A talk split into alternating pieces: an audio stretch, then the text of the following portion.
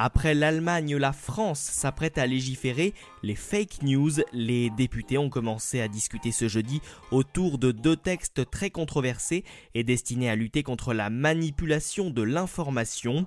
Ce texte a été voulu par Emmanuel Macron qui, durant la présidentielle 2017, a été la cible de diverses fake news. Pour en parler, nous recevons le spécialiste de ces fake news, c'est François Bernard Hugues. Bonjour. Bonsoir. Vous êtes directeur de recherche à l'IRI spécialisé dans la communication et l'intelligence économique, et auteur en mars dernier de Fake News, la grande peur chez VA Press. Alors pour commencer, une question qui peut paraître à la fois simple et en même temps impossible, comment définir une fake news? Eh bien, alors, euh, finalement, on n'a pas retenu l'anglicisme de, fake news qui était euh, euh, très critiqué parce que tout le monde l'emploie. les démocrates l'emploient contre Trump aux États-Unis et Trump l'emploie de son côté contre les médias. alors, moi, ce, que, moi, je ne sais pas ce que c'est que la vérité, mais je sais ce que c'est qu'un mensonge. Donc, il me semble qu'on pourrait définir la fabrication de fausses informations, par exemple par le trucage de l'image ou par des faux témoignages ou en rapportant faussement des propos de quelqu'un, ça, ça serait une falsification, mais ça existe déjà dans notre droit depuis la loi de 1881. Euh, alors, ce que propose la nouvelle euh, euh, loi en cours de discussion, c'est de frapper les, on a dit à un moment les fausses nouvelles, et il semblerait que dans la version définitive, ça serait les fausses informations en les définissant d'après l'absence, le, fait qu'elles seraient à la fois peu vraisemblables et peu vérifiées. Alors là, on rentre dans quelque chose d'extraordinairement subjectif, euh, quel est le degré de vérification, euh, quel est le degré de vraisemblance que je dois accorder au fait que Marian a lu en 1515, que Dieu existe, que le glyphosate est dangereux ou que l'homéopathie n'est pas scientifiquement efficace. Là, on est rentré dans quelque chose d'extraordinairement flou qui va probablement donner lieu à des abus idéologiques. Oui, des, abus idéologiques. Euh, et, justement, bon, ben, on, constate que évidemment ces fake news, elles sont souvent euh, non lues, relayées sur les réseaux sociaux sans avoir pris la peine d'en vérifier euh, l'unique source. Qu'est-ce qui va différer la nouvelle loi Macron sur les fausses nouvelles de celle dont vous en parliez donc dans, tout à l'heure hein, dans votre introduction du 29 juillet 1881 alors, la loi du 29 juillet 1881, euh, incrimine le fait d'avoir fabriqué. Donc ça veut dire, si vous pouvez prouver que quelqu'un a truqué une photographie euh, ou un témoignage, vous, euh, dans le but de perturber gravement l'ordre public, hein, il ne s'agit pas de, punir tous les mensonges de la vie quotidienne. Nous mentons tous les jours dans la vie quotidienne. Nous disons que nous sommes enchantés quand on n'est pas enchanté, ou tu es la plus belle du monde quand c'est pas la plus belle du monde. Mais donc ça, ça, ça serait quelque chose qui serait possible. Ce que je crains, c'est que cette euh, nouvelle loi, d'abord, ça se fera en référé, alors, comment le juge, dans un temps très bref, vérifiera-t-il si une information qui circule euh, sur les réseaux sociaux est mal vérifiée, peu vraisemblable? Est-ce qu'on en, ça en viendra pas, de manière générale, à dire euh, ce sont les, agences de presse, c'est l'AFP ou sont les médias classiques, mainstream, qui ont raison, et tout ce qui diverge sur les réseaux sociaux et qui le contredit euh, est suspect? on peut prendre des tas d'exemples. Hein, oui, mais il peut y avoir en fait un problème d'objectivité dans la sélection des fausses nouvelles, quoi. Oui, alors, soyons honnêtes, il y a des milliers de fausses nouvelles qui circulent euh, euh, tous les jours, certaines complètement délirantes sur les soucoupes volantes, euh, d'autres beaucoup plus malicieuses pour abattre un adversaire politique. Bon, je prends deux exemples de, nouvelles, de, fausses nouvelles qui ont, eu énormément d'impact aujourd'hui. C'est par exemple le pape soutient Donald Trump même un enfant de 4 ans ne peut pas croire ça. Et de toute façon, c'est quelque chose euh, qui, était facile à démentir euh, en 5 minutes. Mais est-ce que Donald Trump a été euh, par les Russes en compte d'une prostituée moscovite bah, quel est le degré de vraisemblance? Et surtout comment est-ce que moi, honnête citoyen, je peux vérifier euh, cette information, sinon en faisant euh, confiance à la première personne qui, l'a émise, en l'occurrence un, ancien agent secret qui aime bien se répandre dans les médias. Vous voyez, dès qu'on va tomber sur des, des, cas, on pourrait prendre des exemples historiques. Est-ce que les armes de destruction massive de Saddam Hussein existe ou pas.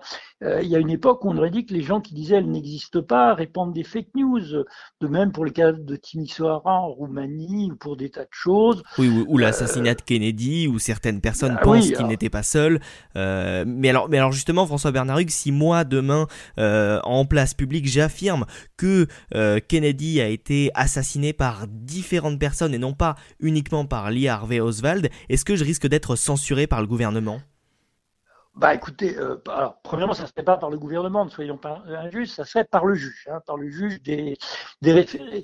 Alors, euh, le juge des référés, il faut qu'il puisse, euh, pour que c'est la moindre crédibilité, il faut qu'il puisse avoir des, éléments de, vérification. Euh, là, ça serait une théorie sur un fait passé euh, sur lequel il y a un grand désaccord. J'espère qu'en disant ça, vous ne vous verriez pas euh, retirer votre carte de journaliste ou, soyons plus honnêtes, la loi d'ailleurs prévoit la possibilité pour le juge des référés de demander aux GAFA, aux plateformes, à Google, à Facebook, etc., de retirer les informations présumées fausses. Entre parenthèses, c'est ce que font déjà euh, les, GAFA, les, grands du net. Alors ils le font, ils hmm. retirent des milliers de comptes et des milliers d'informations suspectes. Ils le font alors peut-être parce qu'ils sont sincèrement amoureux de la vérité, mais ils le font aussi parce que c'est leur intérêt de ne pas être réputé être le, paradis des complotistes. Dû, à la pression des opinions publiques, euh, évidemment.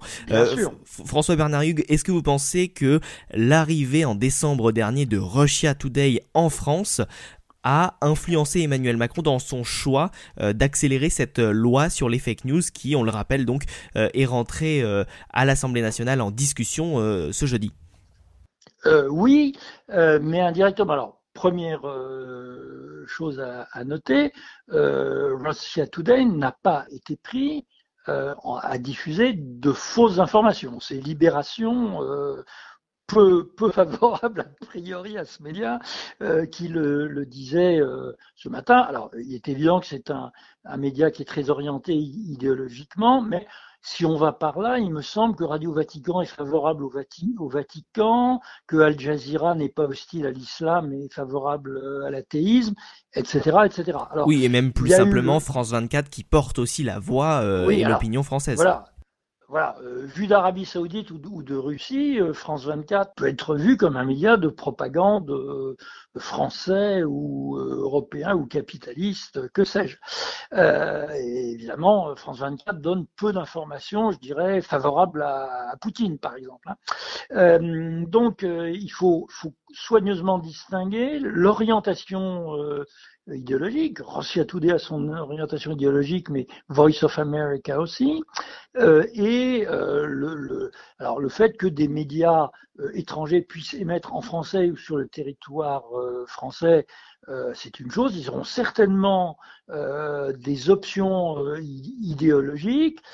en l'occurrence, ça n'est pas une affaire de fake news, c'est une affaire de risque d'influence sur l'opinion publique l'influence idéologique dans la langue d'un pays euh, sur la population de ce pays, ce ne sont pas les Russes qui l'ont inventé, ce sont les Américains pendant la guerre froide, quand ils faisaient euh, Radio Liberty, Voice of America, etc.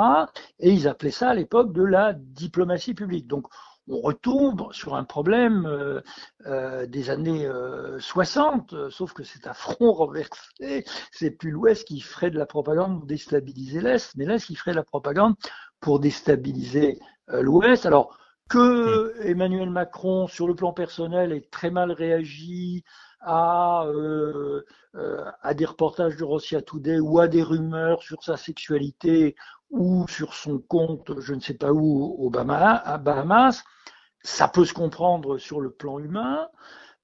mais je fais quand même remarquer que les, fausses nouvelles ou les attaques contre Emmanuel Macron l'ont plutôt servi en réalité. Hein. Il a pu se présenter comme victime des puissances étrangères, faisant l'objet d'immondes ragots sur sa sexualité alors qu'il vivait avec euh, Brigitte, etc., etc. Donc, en partie par habileté et parce que ses attaques étaient maladroites. Par exemple, les, fausses preuves de son compte euh, aux Bahamas ou je ne sais plus où étaient un faux assez grossier qui a été repéré par les médias en un quart d'heure. Donc il faut tenir compte de ce facteur. Quand il y a une fausse information, c'est-à-dire l'affirmation de quelque chose dont on sait que ça n'a pas eu lieu, c'est très très vite repéré par les 150 dispositifs de fact-checking, par les journalistes, par les internautes, etc., etc. Et au final, ne croit vraiment aux fausses nouvelles que ceux qui veulent y croire. Hein.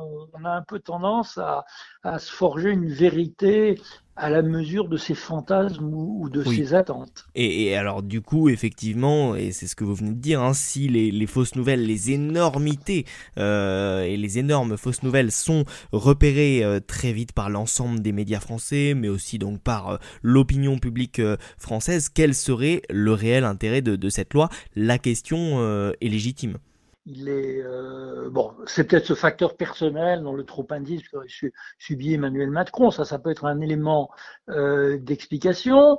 Euh, c'est quelque chose qui va, à mon avis, en période électorale, va être un, un, argument pour, disons, le cercle de la raison, les, les pro-européens, pro-société ouverte, pro-économie de marché pour euh, argumenter que euh, leurs adversaires sont, euh, sont victimes de désinformation et au fond qu'on ne peut penser autrement d'eux, on ne peut penser en dehors du cercle de la raison que si on est stupide, plein de fantasmes ou désinformé par les Russes, la gauchosphère ou la fachosphère. Ça me paraît pas une très bonne idée.